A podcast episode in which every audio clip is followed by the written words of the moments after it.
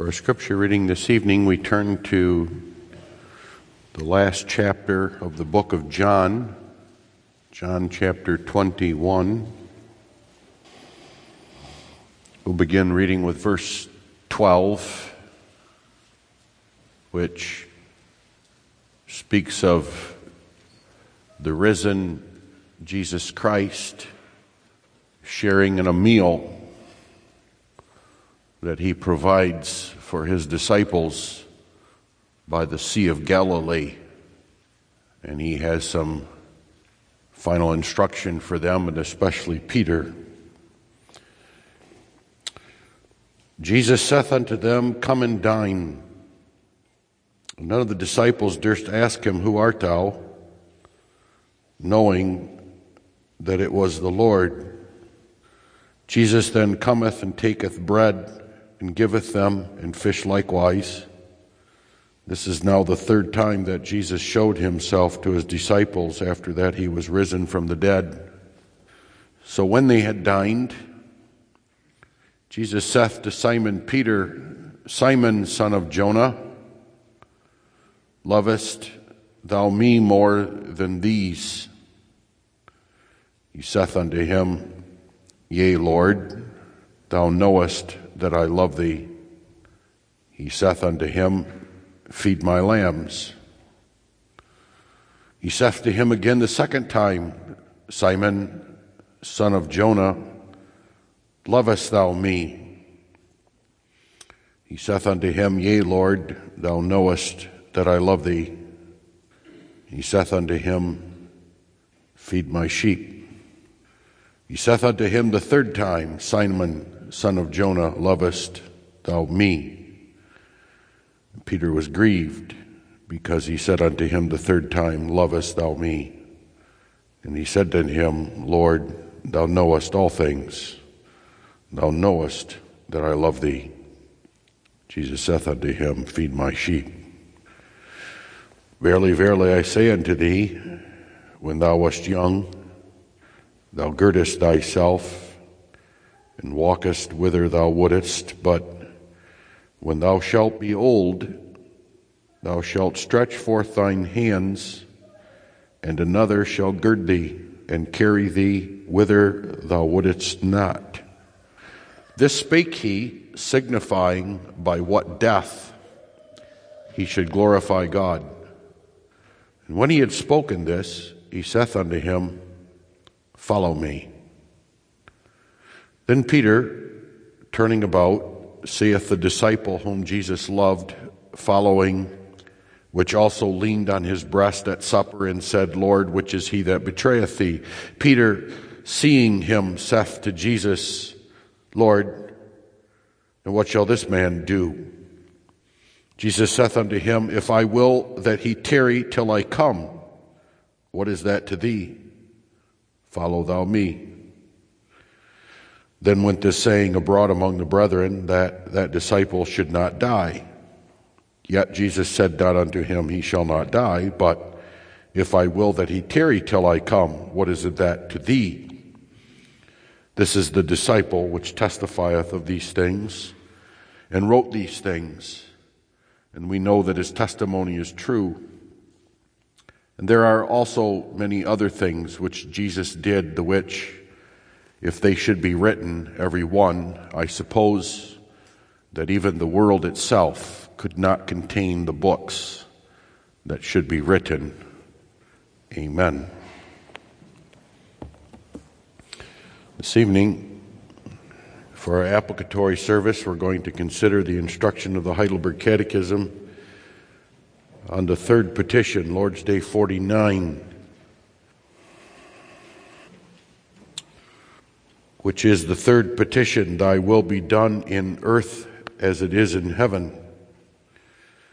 That is, grant that we and all men may renounce our own will and without murmuring obey Thy will, which is only good. That so every one may attend to and perform the duties of his station and calling as willingly and faithfully as the angels do in heaven. Beloved, in our Lord Jesus Christ, I doubt that I could find a better applicatory text than this one. The petition in the Lord's Prayer, Thy will be done. There is a connection, of course, in the Lord's Prayer itself. Our Lord, the very Lord who gave his life so that we might actually eat and drink him, which we did by faith this morning, is the Lord who taught us to pray and gave us these first three petitions that concern God, and there's a relationship between them.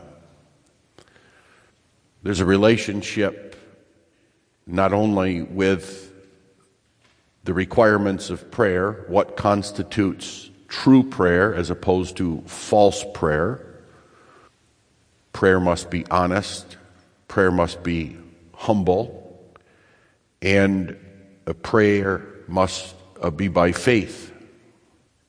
And those three qualities of prayer are certainly evident and would show themselves in the first three petitions, which concern God, God's name, and God's kingdom, and God's will now.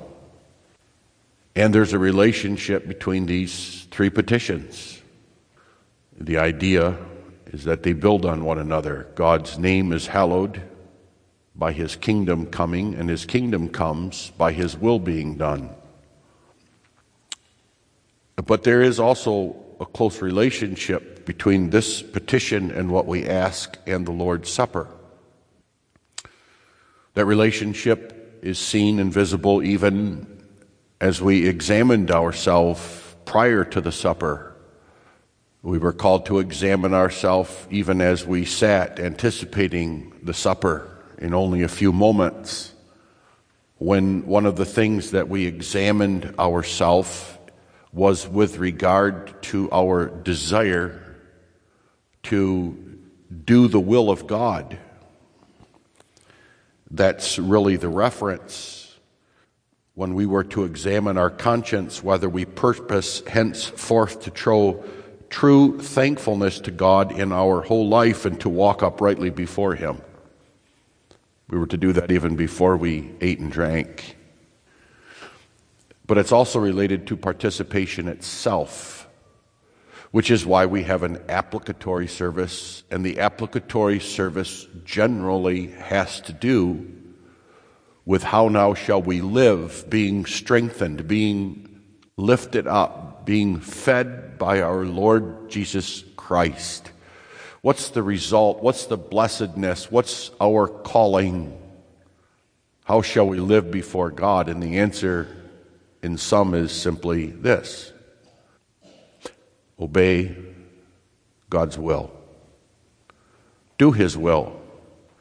Or to put it in terms of the passage that we read, as he spoke it to Peter, feed my lambs, feed my sheep. That was the Lord coming to Peter as a fisher of men, as a minister, and saying in minister terms, according to his work, do my will. My will is that lambs and be she- uh, sheep be fed. And that's done, of course, through the preaching of the word and the administration of the sacrament. And the Lord put it even more succinctly simply, follow me. If you love me, follow me. Or to put it in terms of this petition, do the will of God. But the Lord comes to us and says, make that your prayer. Don't think that you can even go away from the Lord's table and just do the will of God.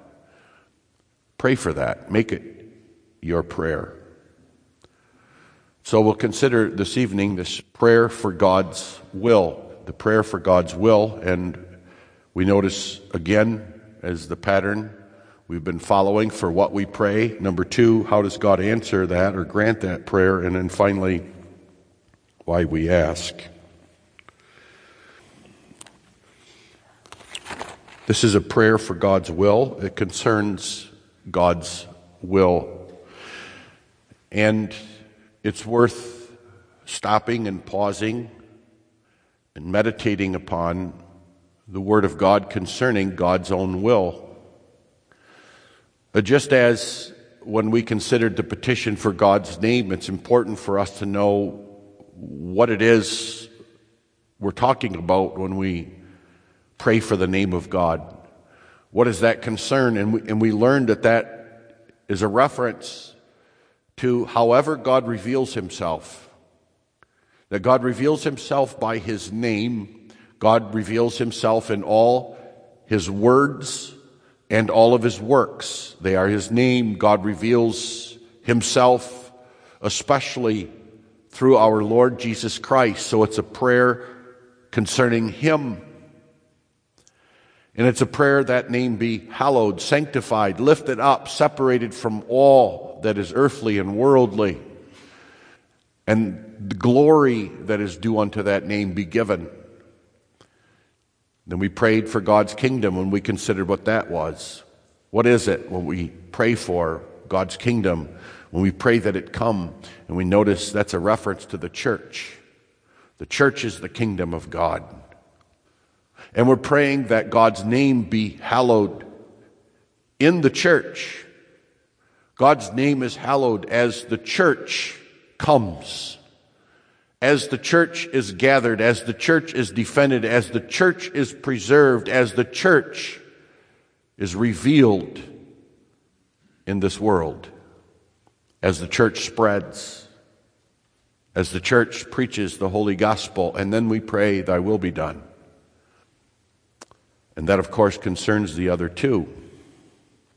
And that's going to help us understand exactly what we're praying for, but there ought to be a hint already there that this prayer is about the will of God in a very specific sense, not without leaving the other behind, without not considering the entirety of God's will, but in a very specific sense. And that sense must have to do with the church, the people of God, the kingdom of God. It's coming. Even as the name of God is hallowed, as the church grows and increases, Uh, so also the church grows and increases and comes to perfection by God's will being done. These things are all connected. But even as we did with the other two petitions, we stop for a minute and we say, what, what, what is it about the will of God that's so important that we pray about it? And it's even, we may say, a special that we do that with God's will because we might be tempted to say, well, if there's one thing we don't have to pray about, it's God's will being done. That's a similar argument that we considered with regard to the name of God and the kingdom of God. And again, it's worth pausing to take note that Jesus, our Lord, commanded us to pray about these things. And that doesn't seem to make sense if we know who and what God is. God's name is already holy. It's already sanctified. It's already glorified. It's already the wonderful, wonderful name. Why do we have to pray? that it be hallowed. God's kingdom is going to come. God's kingdom will come. Why does God need to, for us to pray? Is God dependent upon us and our puny little prayers to make his kingdom come? And we saw that indeed there is a reason to pray, and also with regard to God's will now. In fact, if you look at the three, you might say if there's one thing that's most sure, it's God's will and yet we pray. Now, it's worth pausing a moment to consider that our God even has a will. Our God, Jehovah God, the one true God, is not some power, some impersonal power, some force we can tend to look at God that way. In fact, we can even look at the things that are done according to His will that way. We can disconnect what is being done, and by which we might even acknowledge it's occurring by God's will, and yet, and yet not do it justice.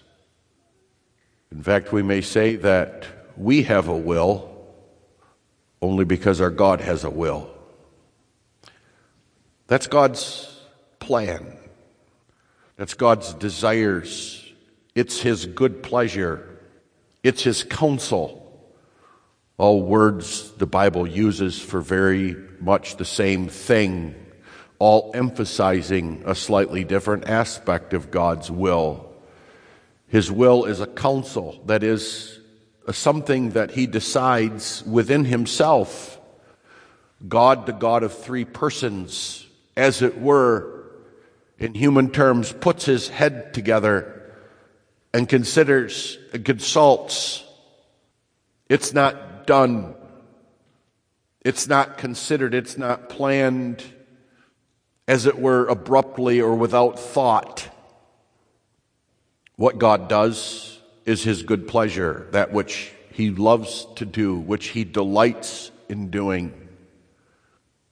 Consider just those things for a moment, just those things right there. That when a, a storm breaks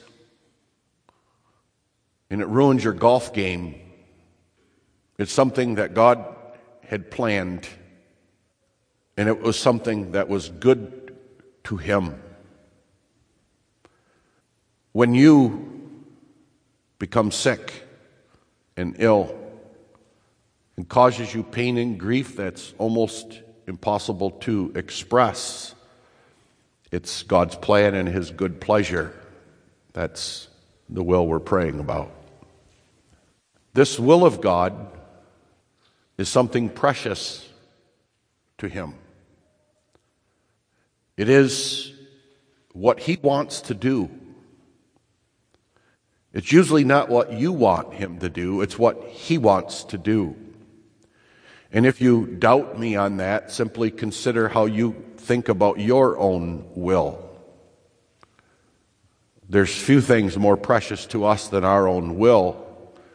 We learn that very early on with our children when they begin to fight over whose will is supreme, whose will is being accomplished and being done. Two siblings go at it, or mother goes at it with a child over the will because we love our will. Our love, our will is an expression of what we love, what we think is important.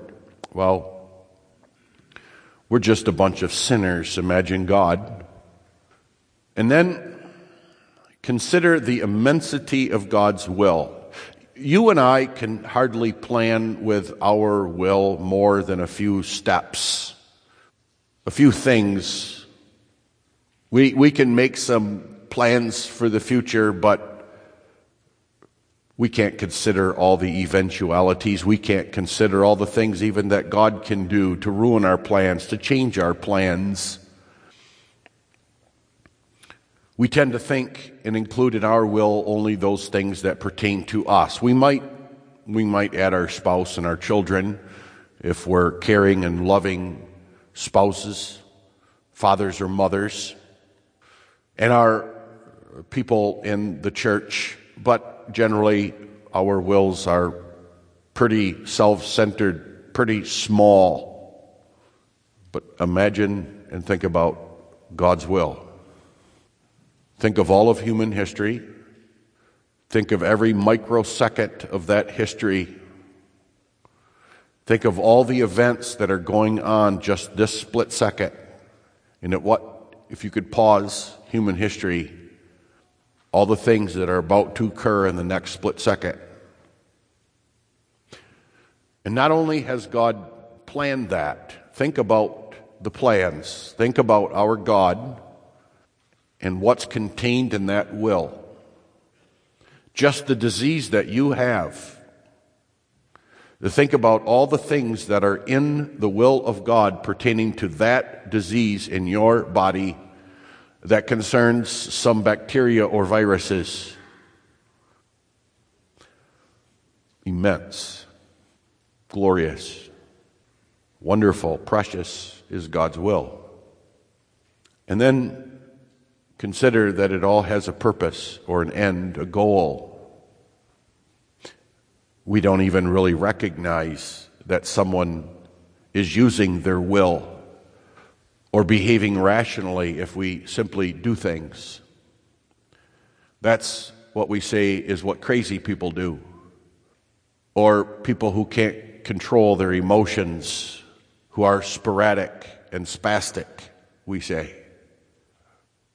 God has a plan, a one plan one purpose. Everything, there might be seem to be a million plans and a billion things going on. We might imagine that God has a certain will for the stars and another one for the earth, a certain will for the angels and another one for human beings, and then we break human, we, we imagine them all as disconnected we can hardly connect together the events in our own life. They seem haphazard, they seem to go on just by chance. And we considered some of these things when we considered Lord's Day 10, if you remember, under providence. But we need to be reminded that everything that God does has a purpose and a plan. One, and if you wanted to summarize what it is, it pertains really even to God's will. It's that His will be done. Do you understand that the innumerable things that God has planned, whether they be about worms and bugs or kings and princes, that every single thing will be done exactly as God has planned, and if not, He is not God. That's what's so horrible about the doctrine uh, that God wills or desires the salvation of all men, that that is in His plan, that that's God's purpose, that that's what God wants, but it doesn't happen. Of course, it doesn't happen. It's not really what God wills, but it doesn't happen. And if it doesn't happen, God is no longer God. then something is more powerful than His will, His desire. Something is greater than God, which we ought to recognize because we all recognize it with one another. Who will win the battle of the wills, the mother or the child? That's what we're praying for. That's what we're praying for broadly. We're praying for something that is a part of God's being, it's who He is. And something that pertains to God so intimately that if not done, God is not God. Think about that next time you become disgusted or disillusioned with the will of God. And then quickly move on to understand this is precisely why we pray, Thy will be done. And understand very clearly what you're praying. That is a prayer about God's will and God's will alone. And remember, furthermore, that it's tied to the name of God being hallowed and his kingdom coming or the perfection of the church. Now, having said that, even more specifically, which our fathers make absolutely clear, the will that we are talking about, not as if there's two wills of God, but a specific aspect of God's will, is the will of God that He reveals to rational, moral creatures in the form of commandments. The will of God concerning our life, the will of God concerning what we ought to do, the will of God whereby we are called and commanded to do things which, when we do not do them, we sin against God and His commandment. We sin against that revealed will of God, that command to us. That's clear from the Heidelberg Catechism itself. And we can be thankful it's there. We can be thankful that our fathers did not erroneously say the only thing we're praying for here is that God's will be done with regard to my life, that God's plan be carried out, that what God has planned for the universe, what God has planned for this world, what God has planned for the United States, what God has planned for my family and my life, that that be done, that that be carried out. Now that's important to pray about, to have in one's mind, to consider, but that's not the petition here. And as our fathers point out, that's evident by what's added. Thy will be done in earth as it is in heaven. In other words, when we make the petition, we are to go to heaven. We're to be transported to heaven to look around and ask the question now, where is God's will being done? Now, if you simply look at the petition from the terms of God's decree, of what God has planned, His eternal counsel and good pleasure, why, the will of God is being done on earth as it is in heaven. Already it's all being carried out according to his plan. Does anybody want to stand here and say it's not? That somehow God is being frustrated, that somehow God's will that he has planned, that he has determined is not being carried out to the finest detail by this almighty, omnipresent, all powerful God? Of course not. So, in what sense is the will of God done in heaven, whereas it's not done in earth? And so we pray that it be done, and the answer is with regard to obeying Him.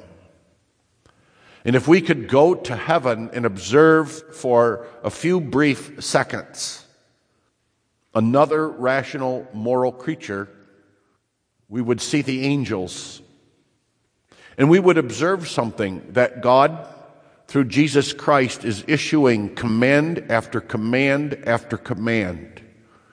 Go here, do this. Go protect that. Go battle against this. Go protect.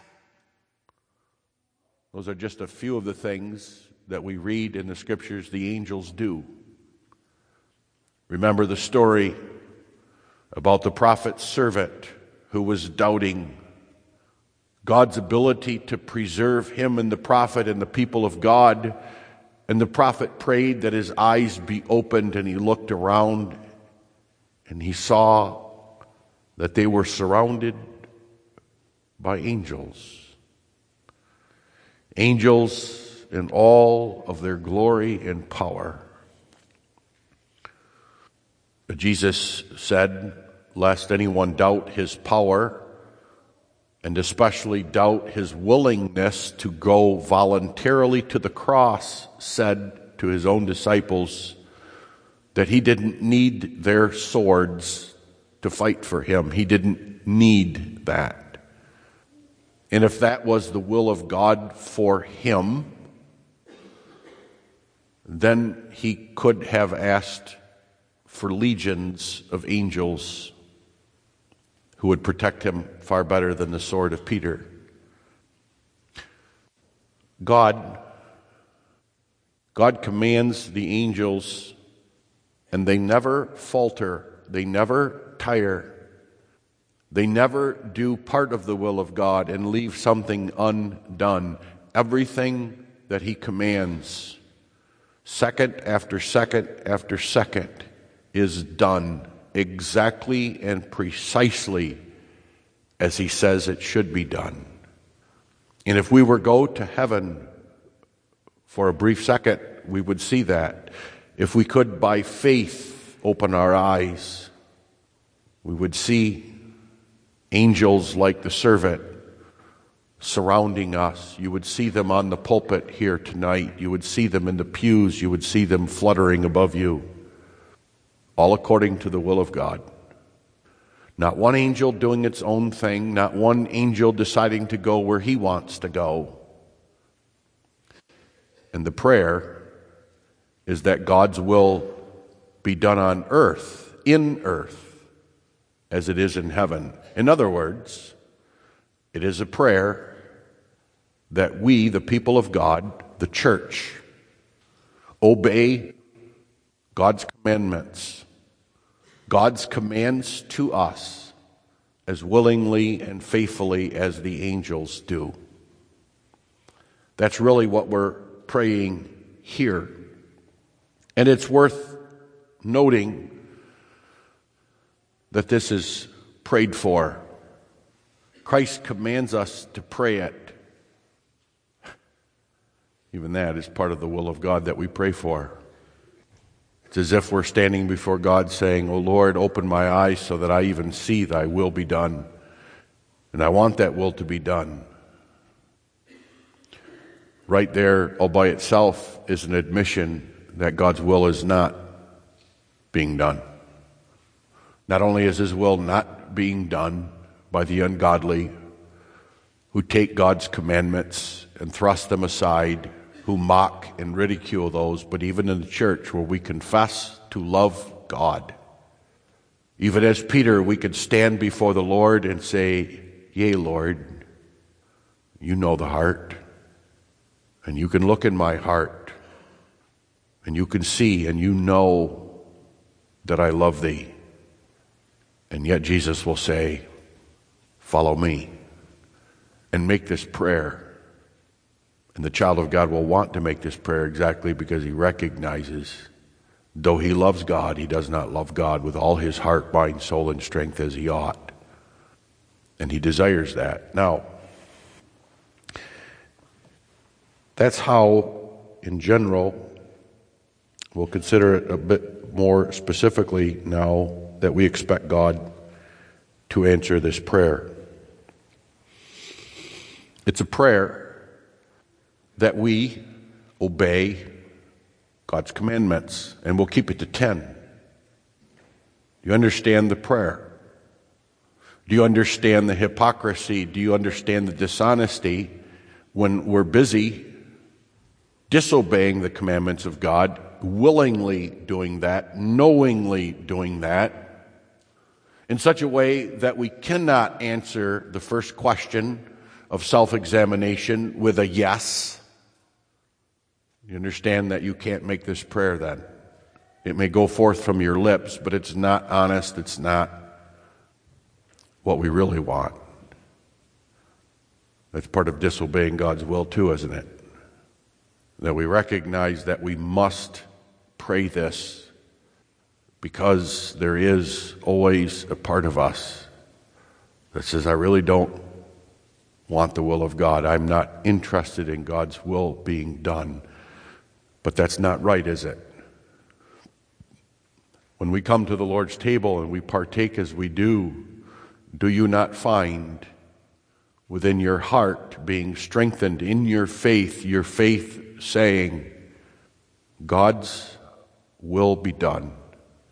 Not just by others, not just out there, not just by the angels, not just by force, not just in the wind and the waves, but in my own heart. And keep in mind, that implies that the child of God can do the will of God. Oh, he does it imperfectly. And we have to recognize that even as we recognize it with regard to the other two petitions.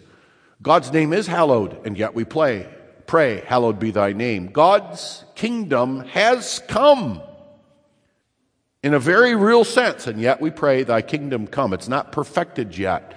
In making this prayer, God's will is being done because this is not a prayer that can be made any other way than by faith. It's part of the deliverance that we have from our Lord Jesus Christ.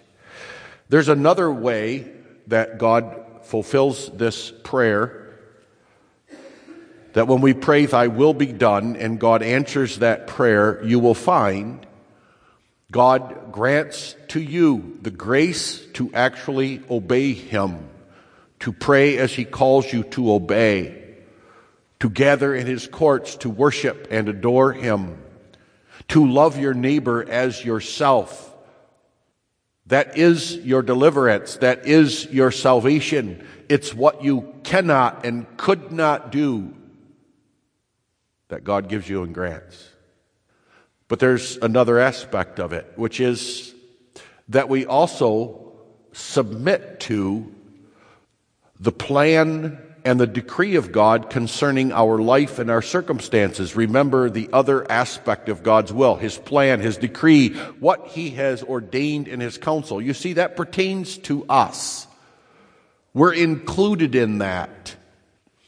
And when we pray, Thy will be done, we're asking God to give us the grace to submit to His will without murmuring and complaining. That too should never be overlooked, that should never be attributed simply to the child of God in his own natural old man. No man no earthly, physical, unregenerated man will ever submit to the will of God. And it's seen in so many ways, not only out there in the world, where man is continually grumbling and complaining and blaspheming and shaking his fist at God for all kinds of even little things. That's what lies behind the cursing and the swearing. Don't ever forget it. The cursing and the swearing, the D words and the F words that go out of their mouths are all directed at God. And they're all really things of disgust with God's will and God's way. And we do the same thing. We might not use the words and the language, but what frustrates us in our natural old man is the circumstances of life that God has planned for us, that He's laid out for us that He's ordained for us. Oh, we may say all the right things when people ask. We may put a good front on and smile, but inwardly, we're really angry at God. So again, we pray, Thy will be done. And when we pray that, we're praying, Lord, humble me. Make me to see who I really am, that Thou art great and I am nothing that thou art large and I'm small, that it's thy will that's important here, that needs to be done, that's good for me. And when that happens, and it does happen, if you want to see an example of the grace of God and the power of His salvation, observe the people of God in their distresses and sorrows as they're being sanctified. And you will see the people of God who don't really want to leave this life, who are given a wonderful life here in many cases and naturally would like to stay, confess, I want to go home. I've recognized that it's God's will that I not be cured of this disease. And I recognize that's not only God's will, as somebody who's stronger than me and will impose his will whether I like it or not, but I see that it's for my good. And that all my worries God will take care of. God will take care of all the things and the reasons and the excuses that I can give for staying. I see. I see, although I wanted to be this kind of person and have this kind of personality and be given these kind of gifts that God did not give me, that that was good for me. And when that happens, recognize that that was God answering your prayer. When we make this prayer, we're also asking that every one of us carry out particular duties. We talked thus far about God's commandments, those things that God lays upon us all, but the Catechism recognizes that each of us are given specific duties. They're really extension of God's Ten Commandments, but as they apply to our particular office, and here it's good to remember that it's just not me and a few elders and deacons that hold office. We all have a station and calling and duties, that's referring to office. Might be a mother, might be a father, even a child has the duties of his station and calling. His station and calling is that he's child, and his calling is to behave as a godly child. And those you see in many ways are even the more important ones. A man or a woman could, I suppose, outwardly imagine that they're keeping God's good commandments. They're not living openly in adultery or find that they love to steal and filled with covetousness, that God has tempered and controlled them. He's sanctified in that regard, but doesn't recognize their office and calling that specifically God has given them a place in the world, a place in the church, a place in their family, a place that's specific in connection with everyone else. God has given them specific gifts, specific abilities, perhaps even has withheld a few gifts and abilities which make carrying out those duties more difficult, but yet they're there. And we make this prayer that's what we're praying. I don't want to simply be a mother. I want to be a covenant, godly mother. I don't want to be a mother like all other mothers.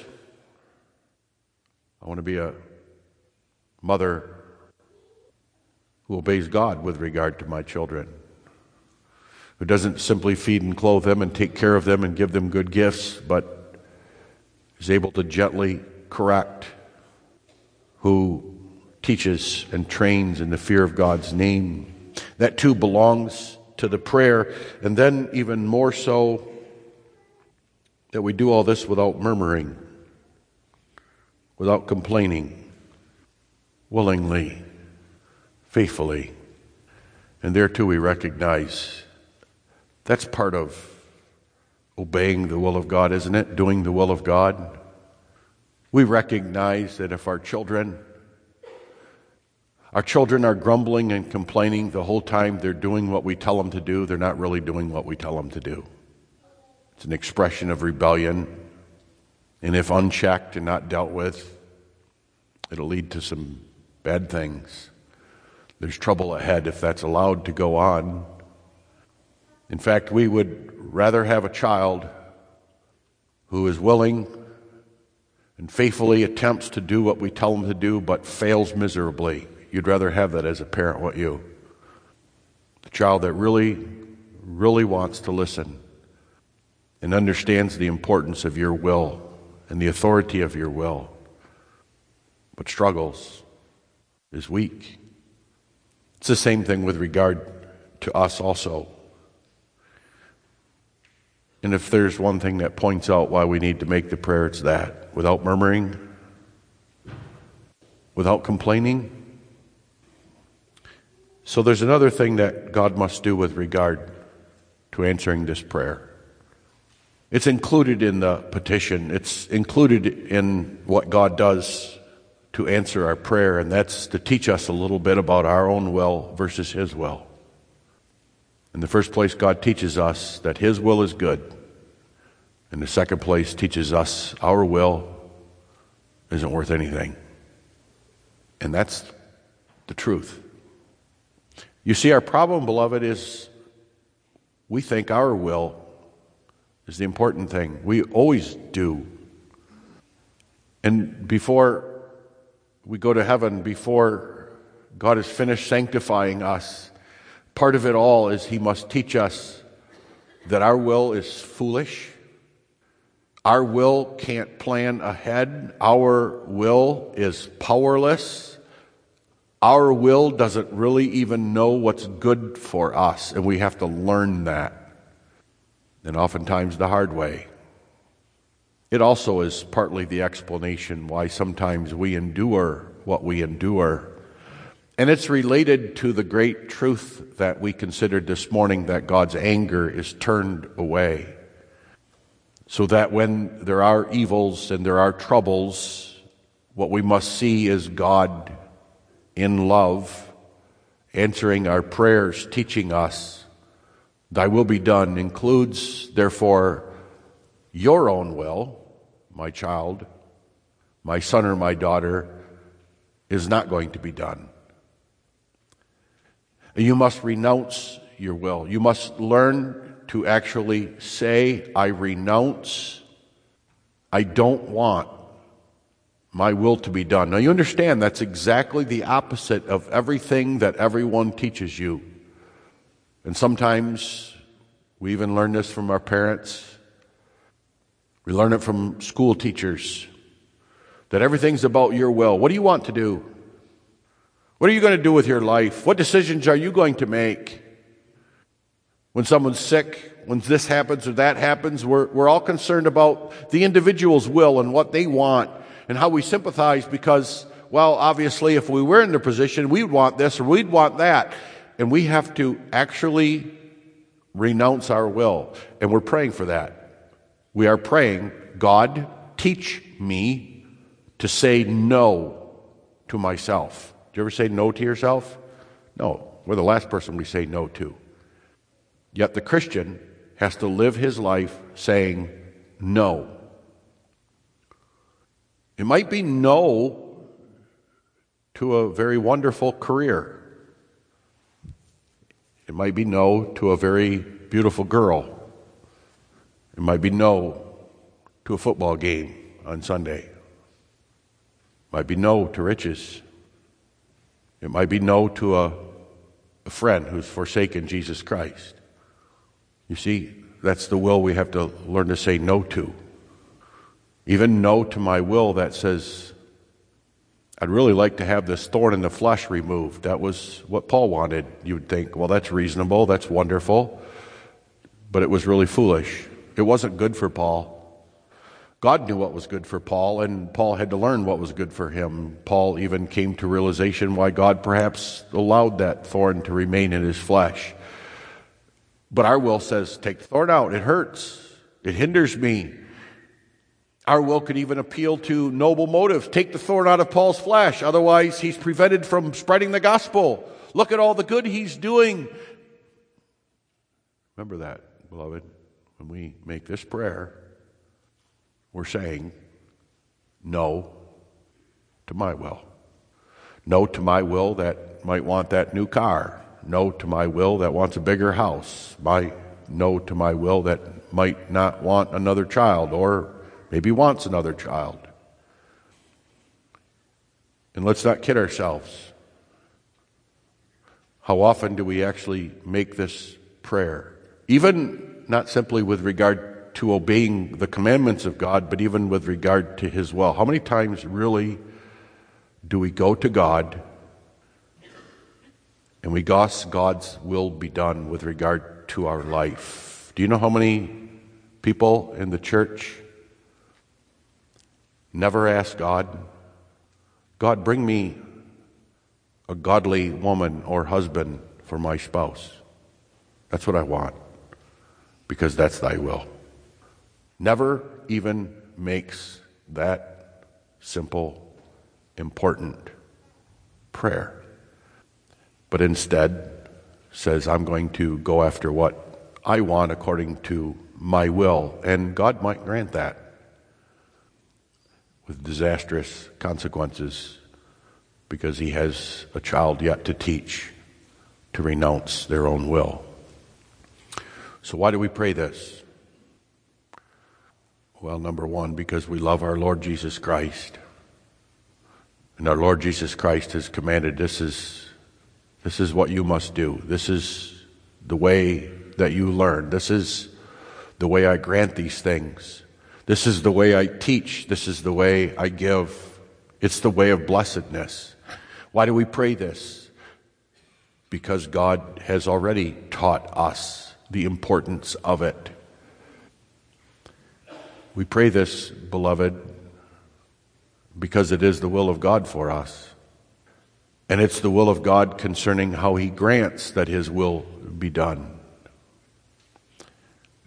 Don't forget, beloved, perhaps not just simply when you're overcome by sickness or disease to pray rightly. Don't just pray, O oh Lord, heal me from my sickness and thy will be done, and don't really mean it. But also with regard to obeying God. Have you ever found yourself with no strength against sin, sin overwhelming and overcoming you? One of the reasons may be that you have, as we saw last Sunday, come to the Lord's table without repentance. And so you eat and drink damnation and trouble and sorrow. Another reason may be that you're not praying, Thy will be done, and my will not be done. This is the way God sanctifies us. This is what He has given to us, and He grants to us through faith. Amen. Let us pray. O Lord, our God and Father, we thank Thee for our Lord Jesus Christ, who has died, suffered, and died for all of our sins, and who not only teaches us, but strengthens us so that we may pray, Thy will be done. O Lord, put those words not only upon our lips, but in our heart, that more and more we may receive what we have asked for, and do thy will as willingly and faithfully as do the angels. Lord, grant these things in Jesus' name. Amen.